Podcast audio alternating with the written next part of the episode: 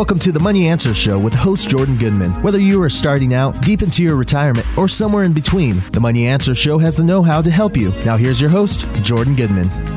Welcome to the Money Answer Show. This is Jordan Goodman, your host. My guest this hour is R.C. Peck. Uh, he is the person behind fearlesswealth.com. Uh, he is a master practitioner of NLP and a certified financial planner has helped people invest for many, many years. Welcome to the Money Answer Show, RC. It's great to be here. Thanks. Just give us a brief history of your uh, uh, how you've gotten to where you are today. Let's put it that way. Brief history. Um, parents' money stolen when I was a teenager by their financial advisor. Super curious how that happens. didn't yes. didn't want it to happen to me. Um, uh, let's see, graduated college, studied Asian studies, lived in Asia selling medical software, hardware, loved it. Um, made enough to not have to work again for quite a long time. I came back to back to the states really, and I wanted to figure out this money thing, specifically investing. I kind of saw how it could go sideways and really hurt people, and so I really just kind of dedicated and became a student of what what is really going on, not not what sells well or what sounds good, but what actually really works. And so I just did a super deep dive into investing and I just because I have a dyslexic brain, I started moving into price charts and understanding that I think price is really the answer that most people are looking for. How do you understand price? How do you read price? And so that that really got me here, and I started, you know, helping investors figure things out when they when they couldn't, right? When they did everything they thought they were doing right, but they were still kind of struggling or worrying. So I kind so of entered are, the picture and you have been helping. You are an NLP master practitioner, neuro, neuro linguistic uh, programming, right? How does right. that impact your ability to, to be a successful investor and teaching other people about that? look, every decision we make happens first with a feeling in our brain, right? So there's only four feelings mad, sad, glad, and afraid. And even if half, even if we've lost half of your viewership or listeners right now because I just mentioned a feeling word, the way the human brain works is really important because that's what determines what we buy, how long we own what we buy. Do we get out? Do we get in? Do we get in, out, in, out, in, out? Like, it all has to do with what's going on between the ears and the wiring that has been put in place. So if you don't understand that, you're kind of missing everything. And NLP is kind of the the software to our brain. So if people want different results, it almost always means they've got to kind of update that wiring. And how do you update your wiring to, so that you don't get thrown, particularly the emotions of greed and fear in the markets? How do you not get thrown by those emotions? Yeah, it's not that you don't get thrown, but so there's two things in there. You said how do you update or how do you shift or change your wiring? That's one question. The other is how do you then start to deal with these big feelings that come up.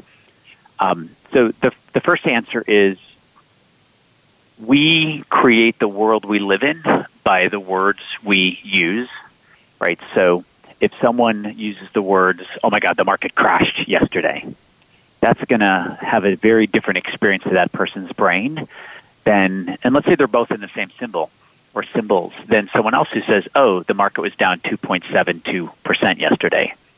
Right? So they're using different words. They had two different very experiences, even though, you know, the market was down for both of them equally. One used words that create trauma and drama and scaredness and fear and maybe madness and sadness. And the other person used words that were kind of sterile that it's very hard for that other person's brain that said the market was down 2.72% for that brain to get scared, right? Because the brain just hears that and goes, oh, it's down 2.72%. So in answering your first question, the first is what words, and we're, we don't even know, know the words we're using, right? I mean, it's happening mostly unconsciously, um, but we're reading other people's words. Market crash, you know, end of this, end of dollar. Those are words that create experiences in our brain. So most people are just super unaware of the words they're even using and how much trauma and drama and loss it's creating for them. and I don't remember the second one. oh, how do you manage it? Well, but um, you know the emotions, yeah. particularly fear and greed. Uh, I mean, Warren Buffett always says you should be fearful when everybody else is greedy, and vice versa. It's easy to say, but hard for people to do. H- how do you overcome those normal emotional highs when things are up and lows when things are down? Yeah. So one thing I've noticed is when people read a book on money psychology or they hear you know, um, a decabillionaire or a centibillionaire say some words, you might agree with it, but when you're in the moment and you have the experience that you're running for your life, um, you're not loading up like, well, what did Warren say again? I should be backing up the truck. Like you're running for your life. Yeah. Um, so it, it, it doesn't really help to know these things. And there have been so many cases where people who actually have literally written the book have been hurt the most because knowing this stuff doesn't actually help. Um, but I think your question is, so what do you like? What do you do? How how do you kind of get under this? Is like the the feelings and the emotions, right? Yes. Well, so the first thing is to identify the feeling or emotion, and there's only four, right? So, are you feeling mad? Are you feeling sad? Are you feeling glad? Or are you feeling afraid? Now, I just want to pause and say most of the people that I've worked with over the last 23 years are adult men over the age of 45. And so some men are really triggered by even doing this. They think it's too woo woo, too Dr. Phil, too Oprah. Um, that, that's fine. But this is actually how the human brain is working. So when you identify the feeling, first of all, just by identifying it, and there's actually deep science around this. Like I was realizing this a couple decades ago, and then the uh, fMRI machine, functional MRI machine, came out, and it turns out even if you just say the word out loud, like Jordan, I'm feeling really scared. Like if someone says that out loud, what what these functional MRI machines see is blood flow actually decreases to your amygdala. Your body actually calms down simply by identifying the feeling. A calmer brain provides a better decision making brain, right? You're not running from the thing with big teeth. You're just like, oh, I'm I'm feeling really scared. And that alone now that's not the end of it, but that alone identifying the feeling is going to start to bring yourself back online. It's interesting that three of the four emotions are negative. Glad is the only kind of positive one. Yet in the long run, sense, the stock market does well. And if you don't outrun the saber-toothed tiger, right, or the thing trying to kill you a thousand years ago, like think about what got humans here. Did glad get us here? No. What actually got us here was vigilant looking in the tall grass for the thing that might kill us, right? So there's a lot of useful information to the brain that comes back like, why are we mad? Why are we sad? Why are we afraid? Afraid being the strongest of those three. And I often use the word negative too, but I'm always like, it, they're not negative. We, we've called them negative, which is a word. They're the ones that actually got us here. Because I, I, I'm sure that a thousand or ten thousand years ago, the humans that were running a lot of glad, a lot of happy, they're all dead, and they they didn't. Sorry, they did not procreate as much as the people who were really vigilant about being safe. So this is you know, truly the survival of the fittest, is what you're talking about. This is very Darwinian. The ones that were exactly the ones were really designed to look for what could kill you. Okay, so uh, let's kind of take it from there to the, the general stock market. You have views on these things. We've had an enormous bull market here since the market fell last year because of the COVID, which kind of ended quickly as far as the market's concerned. Um, is, is this a fairly valued market? Is this a wildly exuberant market that's way overvalued? What is your general sense before we get into more specifics of the state of the stock market today? Yeah, sure. So I, I don't ever do value. I don't I don't do that thing. Who am I to know what the proper value is of anything? Um, what I focus more on is what's the price and which direction is it really. It's really just price direction. Um, in so if so, I'm afraid I can't give you that. I mean, I, I don't know what the right value of a stock is when the federal funds rate is zero. And mm-hmm. over the last 12 years, the Fed has increased their balance sheet from 700 million to 7 trillion I, I don't know what, like when did that happen last? Never. So for me to, you know, what is that? What should it be valued? I don't know. What should Uber be valued at when there's only 4,000 full-time employees making 200,000 a year? Now they have their drivers, but they're not employees. So I don't know what a company should be valued at that has no factories. It doesn't have smokestacks. It has a bunch of code being managed by 4,000 people who make 200K a year, you know, plus or minus. No one knows what that should be valued at. And so I think it's dangerous to look at you know valuations from the 70s or the 80s and try to say, well, today it's it's overvalued or properly valued or fairly valued. Uh, no, no one knows that. I it, it, that's my stake. So I see a market that is going higher, and that's what's going to make a portfolio get bigger is by being in the things that are going higher. Very good. We're going to take a break. This is Jordan Goodman of the Money Answer Show. My guest this hour is R.C. Peck. He is a veteran NLP master practitioner, as you've heard. He's a certified financial planner. His website is fearlesswealth.com, and you can find out more about him at fearlesswealth.com. We'll be back after this. There have been so many people dying this year of COVID, now over 500,000, that it's causing enormous financial distress for survivors who are left behind many people do not have close to enough saved up to be able to maintain their lifestyles when the breadwinner of the household dies of COVID or any other cause. You really don't want to leave your spouse and kids with a huge financial burden that they can't handle. The simple solution is to get a life insurance policy which will pay those who depend on you a death benefit if you die. It makes sense why people get life insurance and especially term coverage, which is surprisingly affordable. Why not pay a bit each month to protect the ones you love? If you're asking yourself this question, choose Ladder. Ladder makes it impressively fast and easy to get covered. You just need to uh, apply in a few minutes. A phone call or laptop allows you to apply very easily. Ladder's smart algorithms work in real time, so you find out instantly if you're approved. No hidden fees, you can cancel at any time. And since life insurance costs more as you age, now is the time to cross it off your list.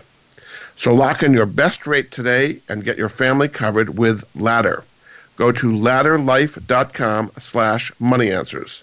That's ladder, L-A-D-D-E-R, life.com slash moneyanswers. ladderlife.com slash moneyanswers and get the life insurance you need. Nobody likes the guy who says, I told you so. The guy in 1991 who said to you, invest in the internet, it's going to be huge. Or the guy in 1997 who said, come on, this is going to be big. They call it social media. And the guy in 2009 who said, I'm telling you, man, crypto is real. Now, I'm not going to be that guy who says, I told you so. But I am telling you that there is a 21 year old international company where you can become a global project partner earning a passive income doing exactly what you're doing at this moment. No selling, no recruiting clients, no administering a business after hours. Visit www.mypassiveincome.life now. That's mypassiveincome.life. Don't let history repeat itself on this one. Earn a passive income. Now listen again. That's mypassiveincome.life. Have you had a chance to check out Voice America's online magazine and blog? If you love our hosts and shows, check out articles that give an even deeper perspective, plus topics about health and fitness, movie reviews, philosophy, business tips and tactics, spirituality, positive thought, current events, and even more about your favorite host. It's just a click away at blog.voiceamerica.com. That's blog.voiceamerica.com. The Voice America Press Blog. All access, all the time. We're always talking business. Talk to an expert. Call now, toll free, 866 472 5790. That's 866 472 5790. Voice America Business Network. You've been listening to the Money Answer Show with Jordan Goodman. If you have a question for Jordan or his guest, please call us now at 866 472 5790. That's 866 472 5790. Now back to Jordan. Welcome back to the Money Answer Show. This is Jordan Goodman, your host. My guest this hour is R.C. Peck. Uh, he is the founder of FearlessWealth.com. helps people become better investors. Welcome back to the show, RC. Thanks. Tell people a little bit of what they can find at fearlesswealth.com. I mean, it's pretty simple. So we train investors, and there's really two types of people that come to us. Either they want to get better at investing or they want to get better at trading. Typically, by the time someone gets to us, they're probably about 45 or 50 years old. They've gone through two or three big box advisors. They may have gotten lost in the pick of the month newsletter world, whether they paid for all those newsletters or they were free. But they're starting to notice something's not working, right? They they figured out how to make money and get married and have kids and have the house and put the money in the retirement. But, you know, 45, 50 years old, they're starting to question, wait a second, something's not working. And it's typically because they've been trained kind of in one specific way. And so Fearless Wealth is really that kind of that third party train you to understand how price determines the size of your portfolio and how much of your emotions and feeling and psychology and behavior and mindset is really hurting you because that is really where money is you know won or lost and so that's that's what we've been doing since 1998 is people come in and we really do rewire their brain in a powerful simple way and they're able to take really back control of their money so you talk about price being the main thing does this mean you're momentum investors and you like to invest in things that are going up and avoid things that are going down? Is that putting it simply? Yeah, I mean, I would drop the word momentum because then we start getting into what momentum is, or oh, I don't want to be a momentum investor, or I'm I'm 60 or I'm 50. But I'll say it this way: I, we we believe that if you're in something and that thing you're in, and if it's going up, you're, you're going to have a better future and a better present moment, right? And so, understanding price direction is it, it really is paramount right? You can filter out noise and news and BS and hype and fear by knowing how to read a price chart. And I want people to own things that are trending higher. They could be trending higher for two years or for 15 years. We don't get to determine how long, but we get to choose through, you know, a sustainable strategy how long we stay in. So are you looking at relative strength or what kind of things on a chart are you looking for uh, to see that the price rising is sustainable? So I'm looking for two things specifically. One is if you're going to go buy XYZ, is that thing even going higher? Right? Because if it's not, what are you doing? And the answer could be, well, it's a turnaround story. Well, it's a really good buy. Well, it's deep value. Right? The people are using words to justify buying something that's falling. And then the question is, what does trending higher mean, right? If you look at a price chart over three weeks, it's going higher. You might think that's it, but if it's going down collectively over three years, you know, your money's on the wrong line. So the the first thing is to really understand how to read a price chart properly. So when you're buying XYZ, ABC, or one, two, three, it is actually trending higher and breaking higher, and it's got strength, and the the strong hands own it, and it really is in a in a bull phase. So that, that's the first thing. The second thing is you don't get to buy anything that's not outperforming the market. Right? Otherwise, just just go buy the S and P, click a button on your brokerage site, reinvest dividends, and you're going to get your 10% a year on average. Now, I'm not saying you should or shouldn't do that, but if you're buying something that is actually underperforming the free stock market rate of return, you're literally inviting trauma into your life or price volatility into your life. And I think that's a really bad idea. So when you say um, you know relative strength, sometimes people don't know necessarily what that means or what it looks like on a price chart. And so, yeah, I think if you're going to go buy something that's not the market, like an individual stock or a sector or a subsector, that symbol absolutely has to be moving to the upside stronger and faster than the overall market. So yeah, everything you buy has to have those two things. Has to have an uptrend, has to be moving higher, and has to be moving higher and better than the overall market. So would you look at the list of new highs as a good hunting ground? Because those are people by the nature of it are going up. Is that a good place to start? I mean, you could. There's nothing wrong with that, right? So a 52 week high the question I then have is, okay, is it a 52 week high But if you look back in its history, it's coming into a lot of resistance, right? So if you're looking at a stock that's $72 and that's at a new, you know, one year high, but back in 2014, 15, and 16, there's just, just this range, this huge noise from 72 to $82. And that stock went sideways for three years.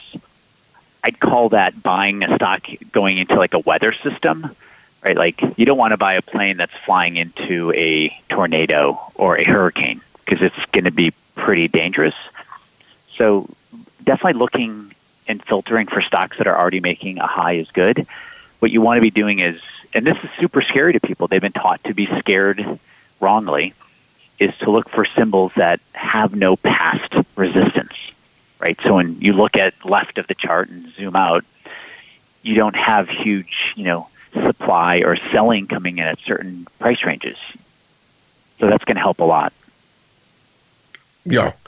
Um, so, how do you factor in fundamental news, either of an individual company or overall? We just had the stimulus bill passed. Or, or do you not worry about those kind of things?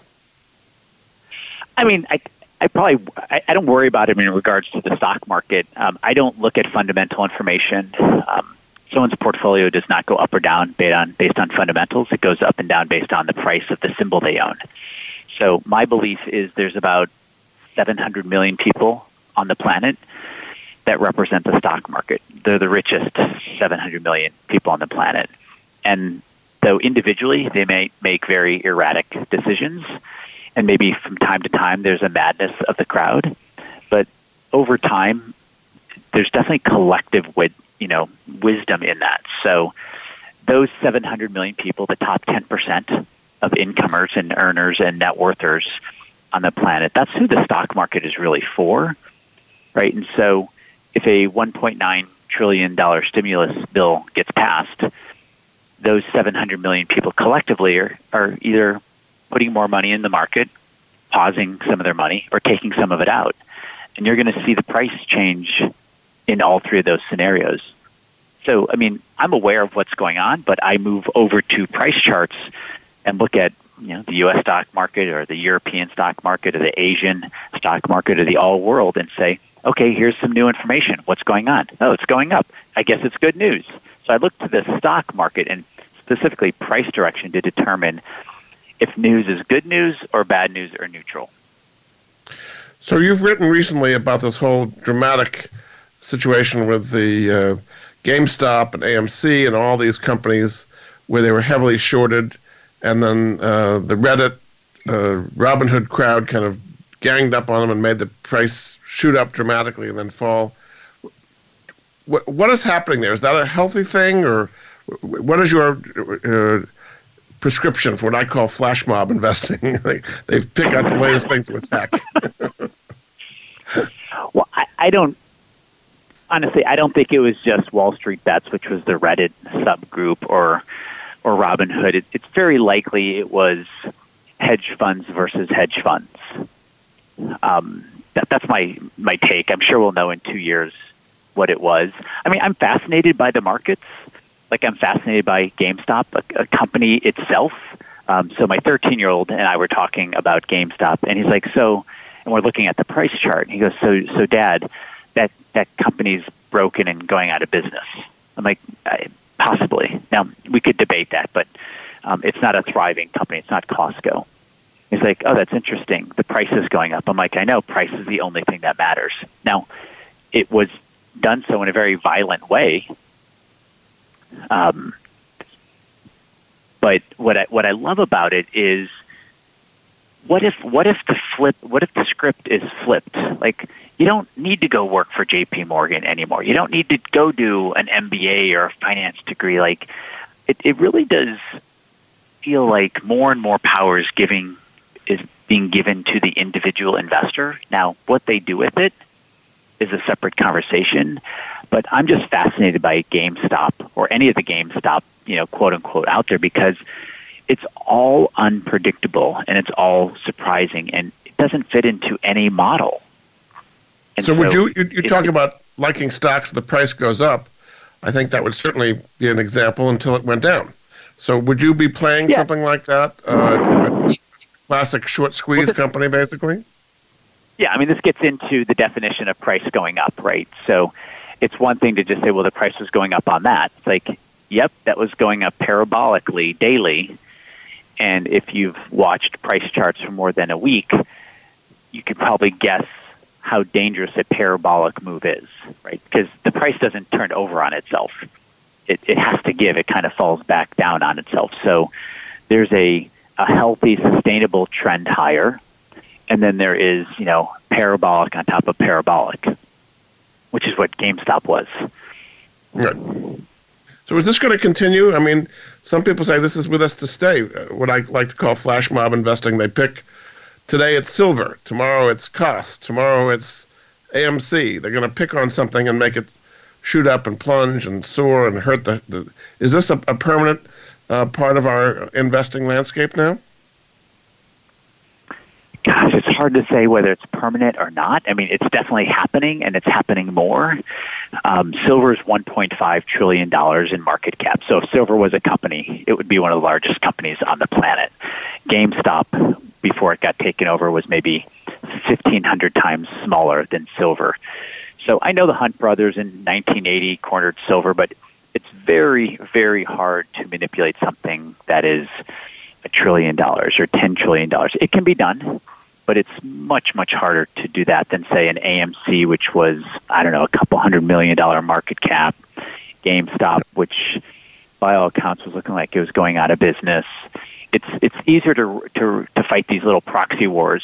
And I, again, I think it's going to turn out to be a bunch of rich, you know, hedge fund people hurting other hedge fund people, and it's just a little sideshow, right? The overall market's going higher. International markets are going higher. Large cap, small cap, mid cap, micro cap, they're all going higher.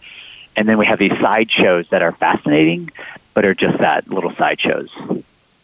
Very good. We're going to take another break. This is Jordan Goodman of the Money Answer Show. My guest this hour is R.C. Peck. Uh, he is a certified financial planner. You can find out more about what he does at his website, fearlesswealth.com. We'll be back after this. Stocks, bonds, investment opportunities, financial news, and talk. We can help. Call us now toll free 866 472 5790. 866 472 5790. Voice America Business Network.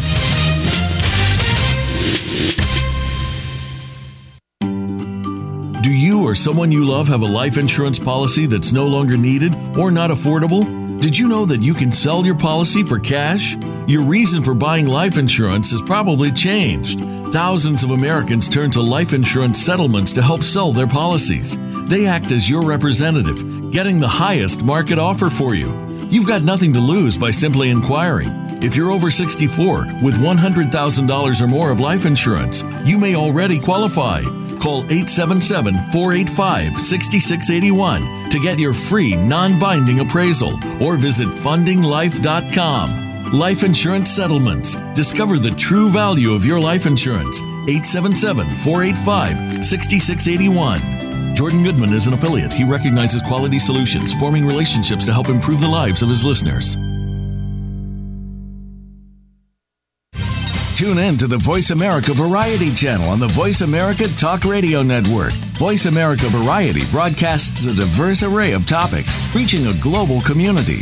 Our experts come from all walks of life, and the topics they discuss are everything from current events, arts and entertainment, leadership, parenting, relationships, self improvement, career advice, and a variety of other topics. Check us out today. You're sure to find something of interest. Voice America Variety. Talk on today's hot topics.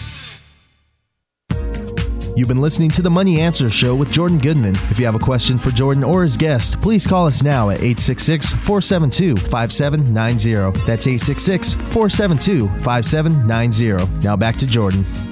Welcome back to the Money Answer Show. This is Jordan Goodman, your host. My guest this hour is R.C. Peck. He's a certified financial planner. His website is fearlesswealth.com. Welcome back to the show, R.C. Thanks. So you've got several videos you've done about various aspects of uh, investing. One of them is what you call Dr. Gold is Right. What can people learn uh, about the overall market by watching gold? So gold's really interesting, and when you talk about gold, I think you also have to start talking about crypto, or at least Bitcoin. But let's just stick with gold. So gold itself has historically been a place, or one of the places people go when they're scared. So historically, people go into the U.S. dollar, the Japanese yen, both of those countries' bond market, and gold. And gold's not connected to any country. So historically, it's been a place where, man, if things aren't going well, and that's got to be a relative change, right? So if things are really bad, but they're not getting worse, gold's not going to move. So it's that relative difference that gold is picking up. And so, interesting thing about gold, it actually did quite well after the COVID crash, COVID correction. Like it did really well. But then, it, interesting, it just stopped going up in August after the after the crash. And so, for me, it's the change in direction that's most curious. Um, and so gold has a nice way of checking the temperature of the world markets. And why do you think it didn't that ch- keep going up? Because, because the world was things were getting the prospects for things were getting better, and that's why gold didn't keep going up. Yeah, I literally think the the collective crowd said, "Wait a second, you know what? We're good. Things are going to. The world's not going to end. Things are going okay." and un- unknowingly, unconsciously, people are like, you know what? I, I, I think we'll be okay. I don't need to buy gold anymore, or I don't need to buy as much gold anymore. And I think I'm actually, I think I'm going to be okay. And so gold stopped going up. And I'll tell you, when the U.S. market broke out to new lifetime highs, right? So when it finally broke above its February high of 2020, so the market peaked in February of 2020. Well, guess what happened in August of 2020? The stock market broke out to new lifetime highs. So I think at that point, gold looked over at the stock market, at least the U.S. stock market, said, wait a second.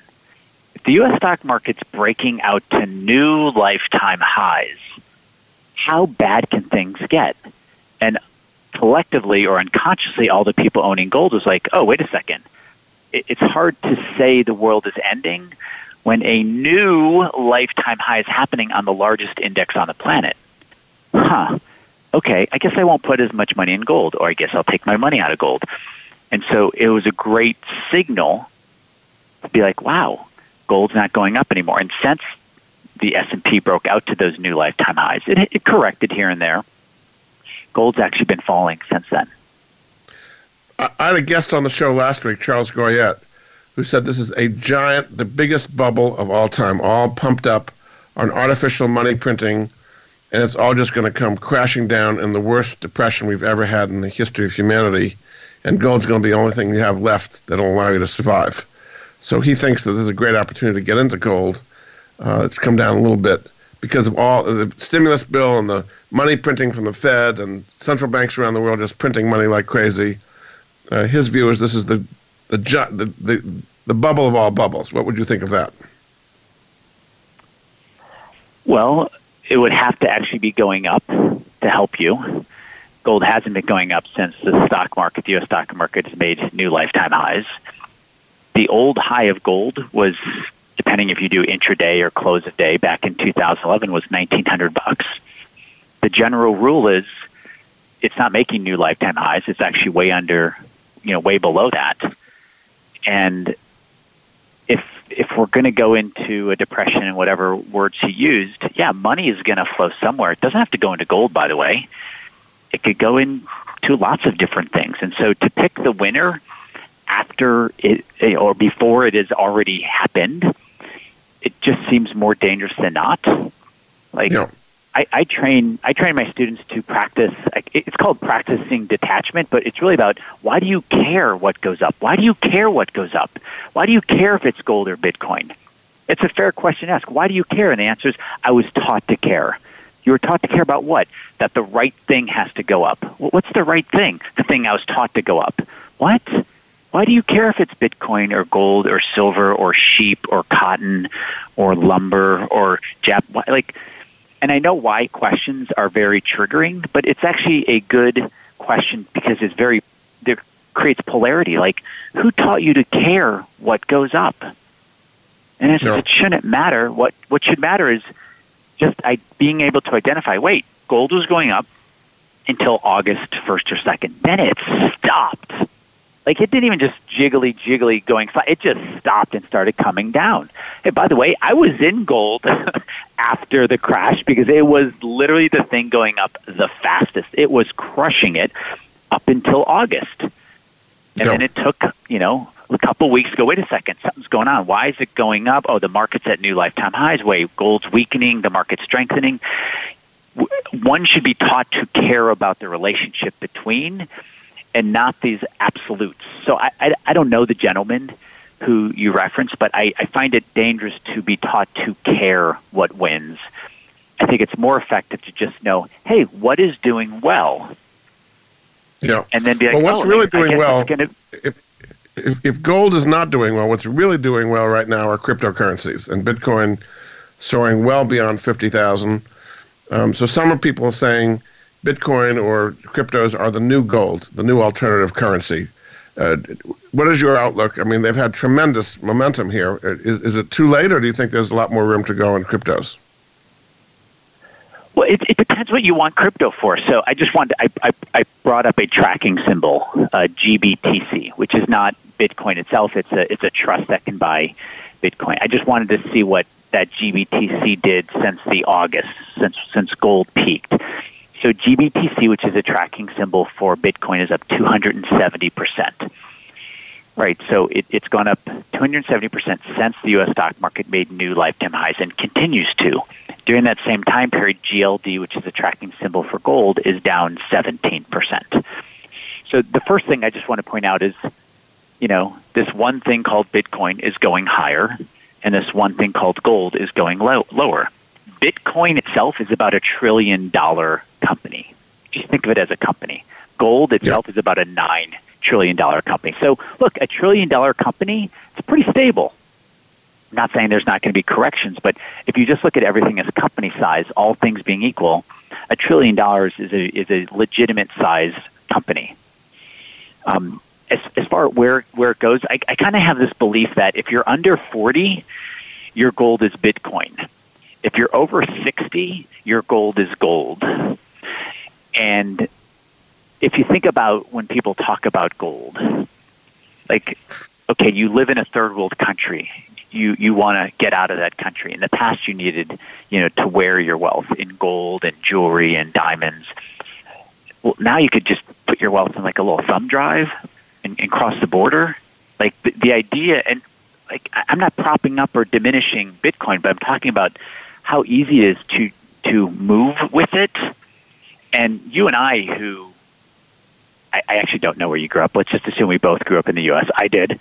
Like, yes. I'm not thinking about escaping countries and dictatorships, but we are we are the lucky ones. You know, 50, 60 percent of the world is emerging or frontier markets and not that stable.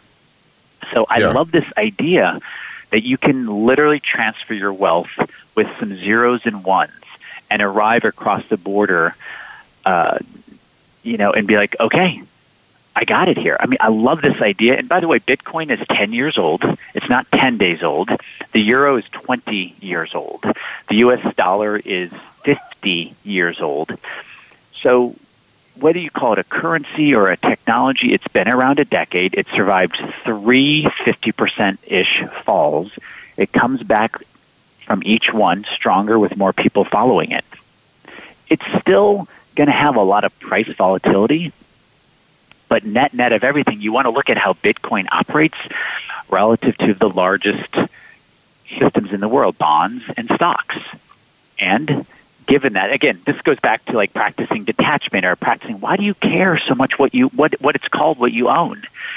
So I think for a long term um, place, like if someone's worried, you know, actually, let me just be clear. So I don't think Bitcoin's going anywhere. I think it's here to stay. I don't know about the other 500 coins and, and whatnot. Bitcoin is basically, um, you know, the S&P 500 of cryptocurrencies. Yes. And I don't think it's going anywhere. I think it's fully here. Now, does it go from 50,000 to 100,000 back to 50 up to 200,000? I have I have no idea, and, and no one does. That that's the price volatility that is kind of makes it a bit sketchy where gold's not going to do that. So gold's been around 5,000 years and it's not going to go from, you know, 1,000 to 2,000 to 1,000 most likely. So the volatility on the, the Bitcoin's going to be here for a while, but I, it's it's here to stay. You have a program called Investing for Income that you offer at fearlesswealth.com. This is a big problem for people today because the traditional interest rates, uh, CDs, money market funds are pretty much zero and are going to stay that way as long as the Fed keeps rates at zero for a long time. So, what are some ways that people can earn income in this very low interest environment today? Yeah, it's interesting. We've been taught two things. One, it used to be in 2000 if you gave the U.S. your money for 10 years, the Treasury bond, you'd get $65,000 a year. So literally people could buy a bond and, and, and be taken care of. Today, if you do that, it's 15000 So the idea of being able to go to the bond market and get a lower volatile thing, those days are over. Now, are they over completely past tense? There's a chance of it, but it's, you definitely can't go there anymore. The other place people go is they go into the, the stock world, equities, right? Stock market, and they buy things that have the word income connected to it or the word dividend connected to it. And it can be pretty dangerous because if you buy something that's called the bloppity blop income income fund, but if that thing is trending lower or it's underperforming the overall stock market, you're actually weakening your position. You're making yourself more vulnerable and more fragile simply because you're getting hijacked by the word income or dividend. And so what people come to me do come to me to do is to be like, great, I don't want to be in those downtrending things that have the word income or have a great dividend. The good news is there's almost always stocks trending higher that look beautiful and gorgeous and sustainable and are strong companies that do have those three, four, five, six percent dividend yields and they just happen to also grow your portfolio in a great way. But no one's ever been taught that you can have dividend and income, and the place it's actually hiding is behind the symbols that are already growing and you know going up and to the right. We've been taught you either you're either going to be an income person or you're going to be a growth person. It's like whoa, whoa, whoa. You can have you your cake and eat it too. You're saying basically. Well, yeah, yes. like Absolutely. Like you need income, you need dividends, you're you're not working anymore. Absolutely. It's not where it used to be. Someone moved it. And is there anything wrong being in a stable uptrending symbol that also is giving you four, five, six percent? Once most people are trained to understand what that means, they go, Oh my gosh, I can have both. I was taught I was either this or that. I was either a Democrat or a Republican. Like, whoa, whoa, this is not a binary world when it comes to investing. But people yeah. aren't taught that. So in the in, in the training, investing for income, we show them how to get the income they need or want, and how to grow their portfolio. Very good. We're going to take another break. This is Jordan Goodman of the Money Answer Show. My guest this hour is R.C. Peck. Uh, he's a certified financial planner, and uh, his website is fearlesswealth.com, where you can see all about what he offers. We'll be back after this. From the boardroom to you. Voice America Business Network. Are you a homeowner tired of making monthly mortgage payments with little progress towards paying down your principal? Does paying off your home in five to seven years without making larger or more frequent payments sound appealing? Paying off your home in full in five to seven years is really possible thanks to Truth in Equity's Mortgage Equity Optimization System, a money management approach that puts your money to work for you 24 7. If you own a home with some equity, have a decent credit score, and verifiable income, you owe it to yourself to learn more about Truth in Equity's program. There's no need to replace your mortgage or refinance in many cases. The system works for new home purchases as well as current mortgages. Your home is your largest investment. Own it outright in five to seven years. Call Truth in Equity 888 262 5540 or visit truthinequity.com 888 262 5540. Jordan Goodman is an affiliate. He recognizes quality solutions, forming relationships to help improve the lives of his listeners. You've been listening to the Money Answer Show with Jordan Goodman. If you have a question for Jordan or his guest, please call us now at 866 472 5790. That's 866 472 5790. Now back to Jordan. Welcome back to the Money Answer Show. This is Jordan Goodman, your host. My guest this hour is R.C. Peck. Uh, his uh, website is fearlesswealth.com. Welcome back to the show, R.C. Thanks. So, what would you say is the key to your 90% success rate with investors? So I think most investors are taught to go to the beach and put their back to the water and close their eyes and hire someone or look look away from the water and hire someone that then tells them what's going on with the water and the waves. And I think it's a mistake. So I think one of the reasons why when people come to me, regardless of their experience, it's so effective is they're at the beach, I turn them around, I have them open their eyes and look at the water themselves, and they can go, oh, there's the waves right there. I just need to back up a foot. Or, oh, they sound loud, but they're actually small. So that metaphor leads to most people are investing with their eyes closed and they're basing their life savings on whispers into their ear ears on someone they trust because they, they haven't been taught how to do it. I simply have them open their eyes. I train them how to look at a price chart in a powerfully simple way so they can go, oh, got it. The news is scary, but the price chart isn't scared. So who's scared? Oh, I'm scared, not the stock market. Oh, God, I have to think more about if the stock market's scared than if I'm scared. So I train them to ask the right questions, and most people are taught to ask the wrong questions. What are some of the wrong questions that they ask? Um, most of the wrong questions have to do with them. Well, I'm scared. I'm scared, Jordan, so I, I need to do something so I'm not scared. No, no, you first need to understand if the stock market is scared. So one of the first questions to ask is, is the stock market scared? Is the stock market worried? Because if that's where your money is, you probably want to know if that thing is scared and not you. And if you're the one that's scared, then you can start asking yourself, like, who taught me to be so scared when I read, oh, wait a second, I should turn off Twitter. Oh, got it. I should turn off those blogs. Where is the scaredness coming from? It's not originating in your head. It's coming from outside of it, either something you heard or you read or you saw. So you can start to learn where those sources are and then ask yourself, what's your filter? Most people don't have a filter that filters out all the BS and the noise and the hype. Yeah. Um, so, what are the three basic requirements for getting growth and income from your portfolio without taking major losses?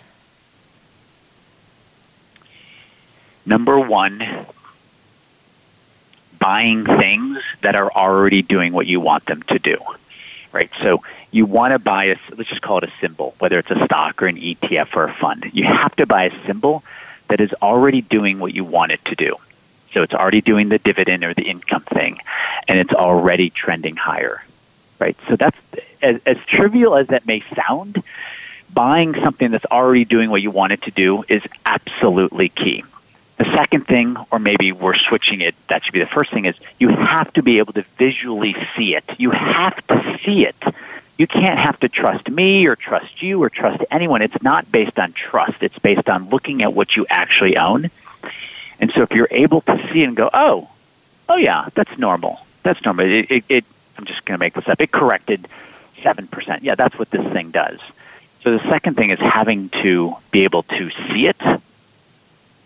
And then the third is knowing after you're able to see it, which is really filtering it and being in something that's already working, is to say, did anything change? So it's really being able to take action. And sometimes most of taking action is just staying in the symbol.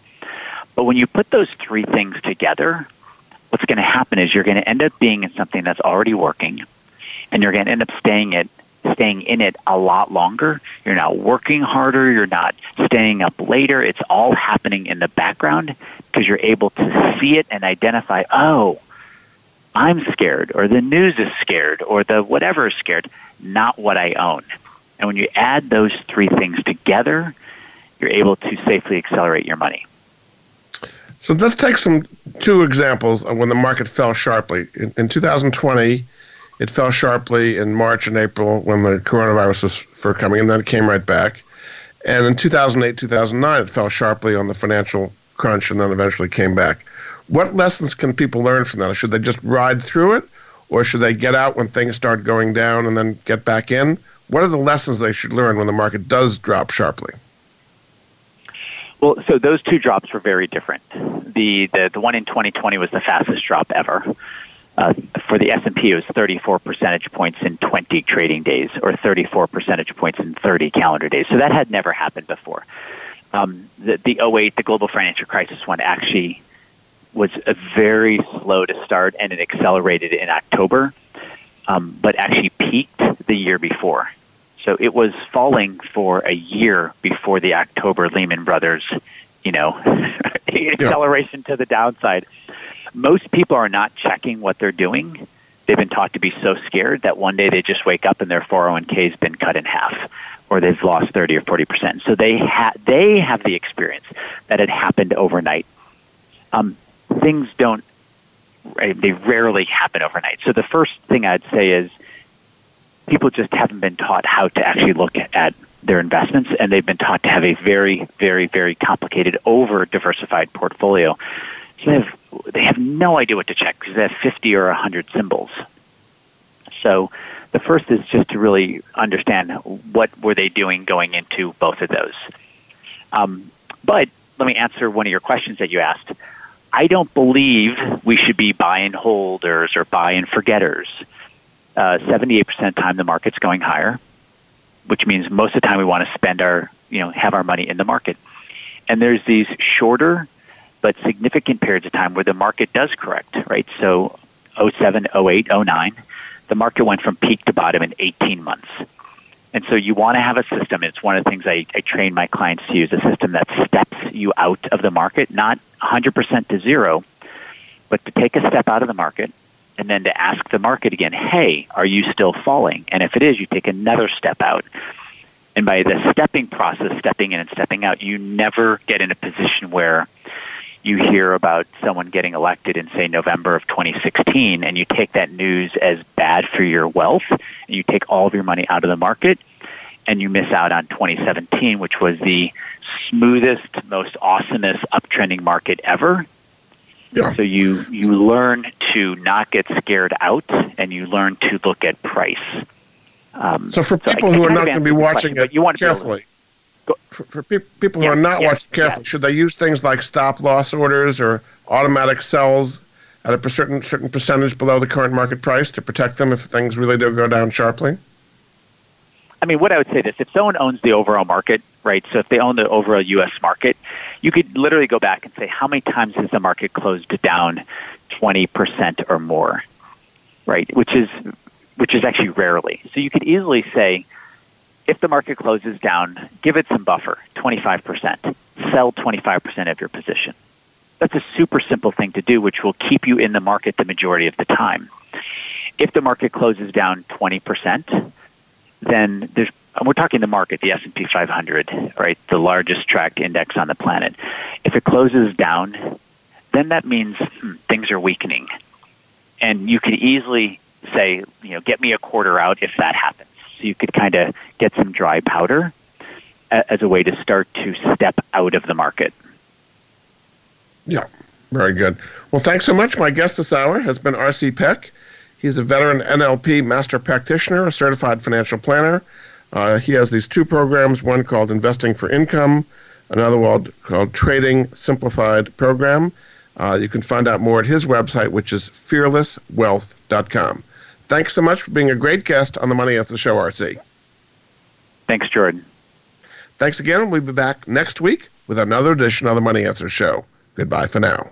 Thank you for joining Jordan Goodman and the Money Answer Show. If you have a question for Jordan, please visit his website at www.moneyanswers.com and be sure to tune in every Monday at 12 p.m. Pacific Standard Time right here on Voice America Business. See you next week.